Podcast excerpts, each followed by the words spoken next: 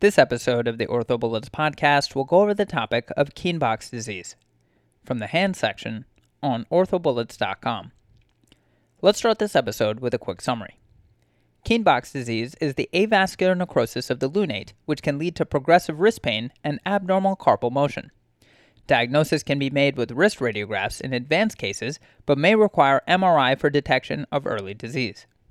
Treatment is NSAIDs and observation in minimally symptomatic patients. A variety of operative procedures are available, depending on severity of disease and patient symptoms. Now, let's get into the episode.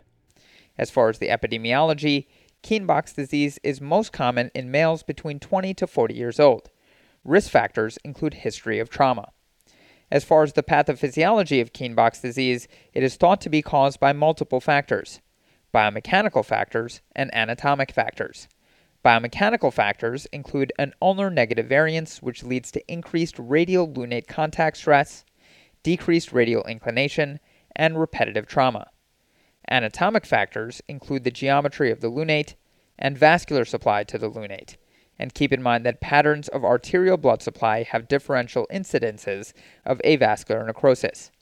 As far as vascular supply to the lunate, disruption of venous outflow can lead to increased intraosseous pressure, and blood supply to the capitate is also poor and may lead to avascular necrosis.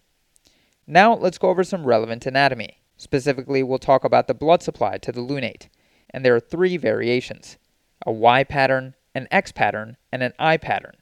The I pattern is seen in 31% of patients and is postulated to be at the highest risk for avascular necrosis.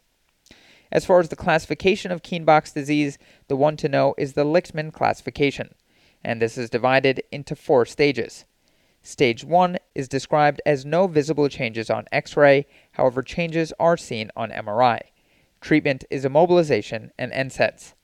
Stage 2 is described as sclerosis of the lunate, and treatment can include a joint leveling procedure in the setting of ulnar negative patients, a radial wedge osteotomy or STT fusion, which is done in ulnar neutral patients, distal radius core decompression, and revascularization procedures.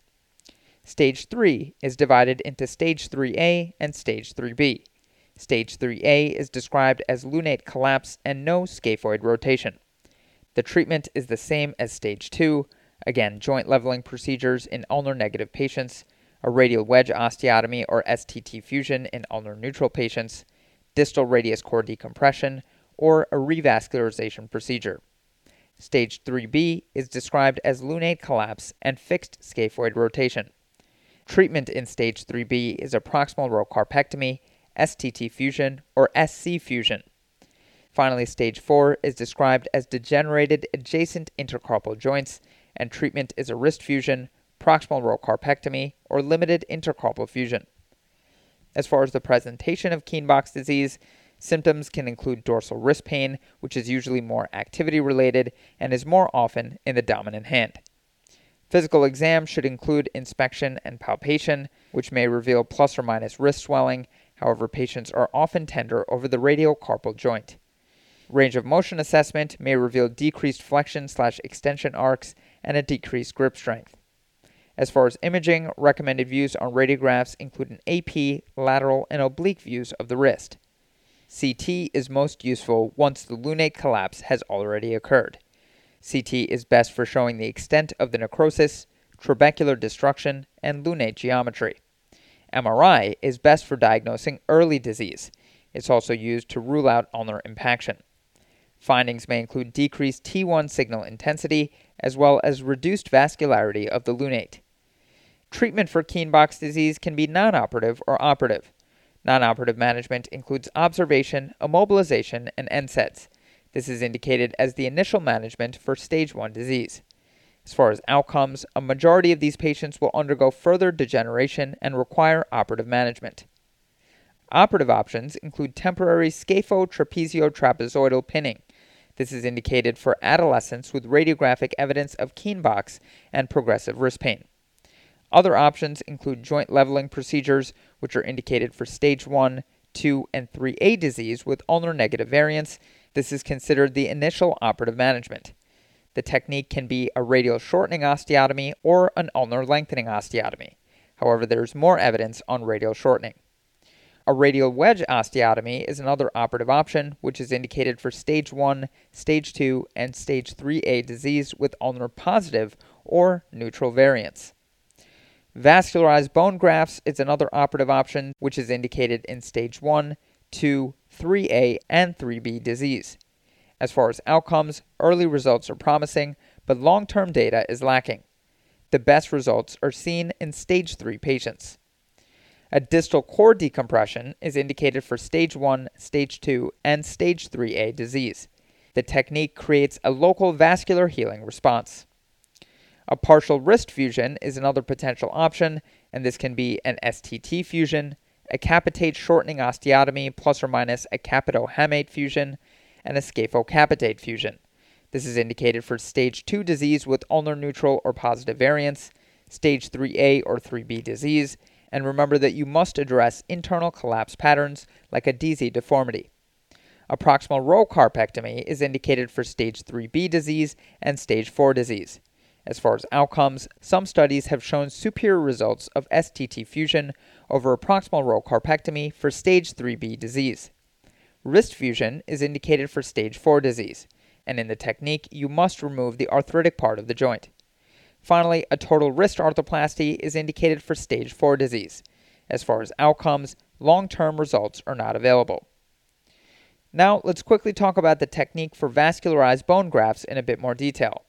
Many options have been described, including transfer of the pisiform, transfer of the distal radius on a vascularized pedicle or pronator quadratus, transfer of the branches of the first, second, or third dorsal metacarpal arteries, 4 plus 5 extensor compartment artery or ECA, and the technique also involves temporary pinning of the STT joint, SC joint, or external fixation, which may be used to unload the lunate after revascularization. Now let's go over the impact of certain surgical procedures on radial lunate contact stress. So in an STT fusion, there's a 3% decrease on radiolunate contact stress. In a scaphocapitate fusion, there's a 12% decrease on radiolunate contact stress. In a capitohamate fusion, there is 0% decrease on radiolunate contact stress. Ulnar lengthening of 4 millimeters translates to 45% decrease on radiolunate contact stress. Radial shortening of 4 millimeters also has a 45% decrease on radiolunate contact stress. And finally, capitate shortening and capitohamate fusion has a 66% decrease on radiolunate contact stress, but 26% increase in radioscaphoid load. As far as the prognosis of Kienbock's disease, this is a progressive and potentially debilitating condition if unrecognized and untreated. Okay, so now that we've gone over the major points about this topic, let's go over a few questions to apply the information and get a sense of how this topic might be tested. First question A 28 year old jackhammer operator presents with four years of wrist pain. The patient was seen three years ago and had normal wrist radiographs at the time. The PA who saw him diagnosed him with a wrist sprain, and he subsequently returned to work. His symptoms never improved, even after a period of casting, so he was referred to your clinic after an MRI was obtained. The T1 coronal MRI of the wrist demonstrates a low signal intensity within the proximal pole of the capitate, consistent with avascular necrosis. On physical examination, he has dorsal wrist tenderness and limited wrist extension. What surgical procedure may offer him the most reliable pain relief while best preserving the native anatomy? And the choices are 1. Vascularized bone graft, 2. Proximal pole excision and tendon interposition, 3. Scaphocapitate or SC fusion, 4. Proximal row carpectomy, and 5. Scaphoidectomy and four corner fusion.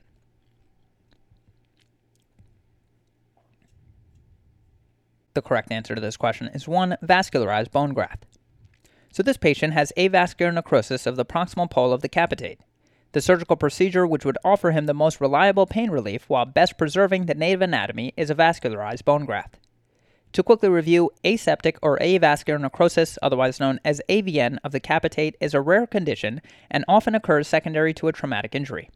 AVN of the capitate may be further potentiated by a number of unique anatomical features, such as irregularity of the blood supply, which is typically palmar dominant, and retrograde perfusion, which is analogous to the scaphoid. This condition is also purportedly more common in ligamentously lax patients. Conservative treatment begins with cast immobilization, though recalcitrant cases may be treated with capitate decompression, SC fusion, four corner fusion, or vascularized bone graft.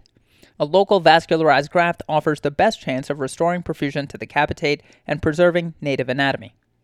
Peters et al. reviewed six cases of capitate AVN. Ultimately, four were treated with SC fusion and two had a four corner fusion. The authors reported good to excellent results in three, fair in two, and poor in one. They concluded that arthrodesis most reliably produced the best results. Lipinski and Mack reviewed a single case of capitate AVN in a 20 year old female. Intraoperatively, the authors found that the proximal pole was cystic and non viable. As a result, the proximal pole was excised and replaced with a tendon interposed. They reported that she continued to have pain postoperatively and went on to eventual wrist arthrodesis. The authors underscored the difficulty of the diagnosis and difficulties in management. Hattori et al. reported a case of treating capitate AVN with a vascularized pedicled bone graft from the dorsal distal radius, specifically the fourth extracompartmental artery. At one year, the authors reported excellent symptomatic relief and that the patient was able to return to playing baseball.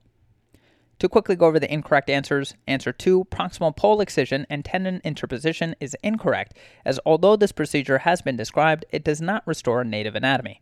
The case of tendon interposition that we discussed by Lipinski and Mack required revision to a wrist arthrodesis. Answer 3, scaphocapitate or SC fusion is incorrect, as an SC fusion is described for this condition but would not restore native anatomy. Answer 4, proximal row carpectomy is incorrect, as a proximal row carpectomy would likely exacerbate the condition as the radiocarpal joint would now articulate with the dysvascular capitate. Finally, answer 5, scaphoidectomy and four corner fusion is incorrect, as a scaphoidectomy and four corner fusion may be performed, but this would not restore native anatomy. And moving on to the final question A 30 year old right hand dominant accountant has progressive wrist pain for the last 18 months. He was initially treated in a cast, however, his symptoms have continuously worsened. An AP of the wrist shows the lunate is collapsed and there is a loss of carpal height secondary to proximal capitate migration. A lateral x ray demonstrates a flex scaphoid. He reports decreased grip strength, and physical exam is significant for decreased wrist extension and tenderness directly over the radiocarpal joint. Examination of the contralateral wrist is otherwise unremarkable. All of the following are described as etiologies for this condition except, and the choices are 1. Ulnar negative variance, 2. High interosseous pressure, 3. Underlying medical conditions, 4. Decreased radial inclination, and 5. Increased carpal height.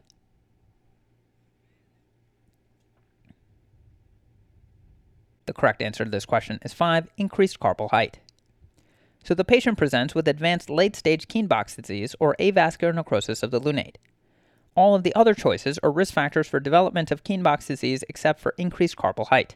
Conversely, a decrease in the carpal height is associated with avascular necrosis of the lunate.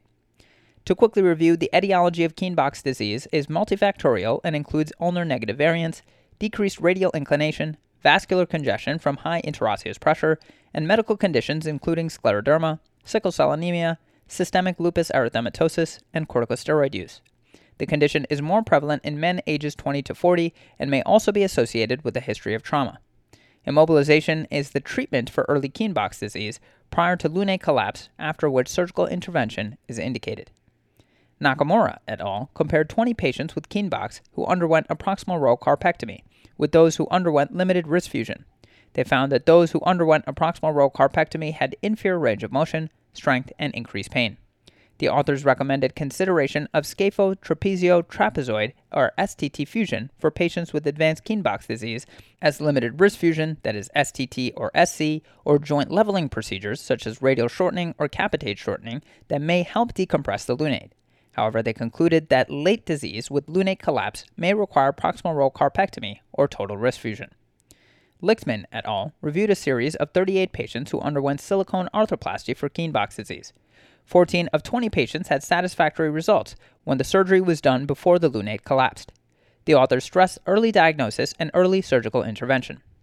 Condit et al. reviewed 23 patients who underwent STT fusion or radial shortening osteotomy for Kienbock's disease. They found that when the scaphoid was flexed, that is, a Lichtman stage 3B, no patient had a good result regardless of surgical procedure. In general, outcomes in the radial shortening cohort were superior. The authors stressed the consideration of the radioscaphoid angle as a preoperative predictor of surgical success. Goldfarb et al. evaluated wrist radiographs from patients with Kienbock's disease. They found that the inter-observer reliability of the Lichtman classification was generally very high, with K equaling 0.63. However, that for stage 3A, that is lunate collapse without scaphoid flexion, was poor, with K equaling 0.38. The author stressed the difference in 3A and 3B, that is lunate collapse, is the presence of a fixed scaphoid flexion in 3B. To quickly go over the incorrect answers, answer 1, ulnar negative variance is incorrect, as ulnar negative variance has been postulated as a cause, which may put additional pressure on the lunate, leading to avascular necrosis. Answer 2, high interosseous pressure, particularly greater than 40 millimeters of mercury as compared to the capitate, may predispose to avascular necrosis. Answer 3, underlying medical conditions is incorrect, as a number of medical conditions may lead to avascular necrosis. Finally, answer 4, decreased radial inclination is incorrect, as a decreased radial inclination has been associated with lunate avascular necrosis by possibly increasing radiolunate contact pressure. That's all for this review about Kienbock's disease. Hopefully that was helpful. This is the OrthoBullets podcast, a daily audio review session by OrthoBullets, the free learning and collaboration community for orthopedic surgery education. Keep in mind that these podcasts are designed to go along with the topics on orthobullets.com, and in fact, you can listen to these episodes right on the OrthoBullets website or mobile app while going through the topic. If you've gotten any value from the OrthoBullets podcast so far, please consider leaving us a five star rating and writing us a review on Apple Podcasts. It will help us spread the word and increase our discoverability tremendously. Also, if you aren't already, be sure to follow OrthoBullets on Facebook, Instagram, Twitter, LinkedIn, and YouTube for daily high yield content. Thanks for tuning in. We'll see you all tomorrow, right here on the OrthoBullets podcast.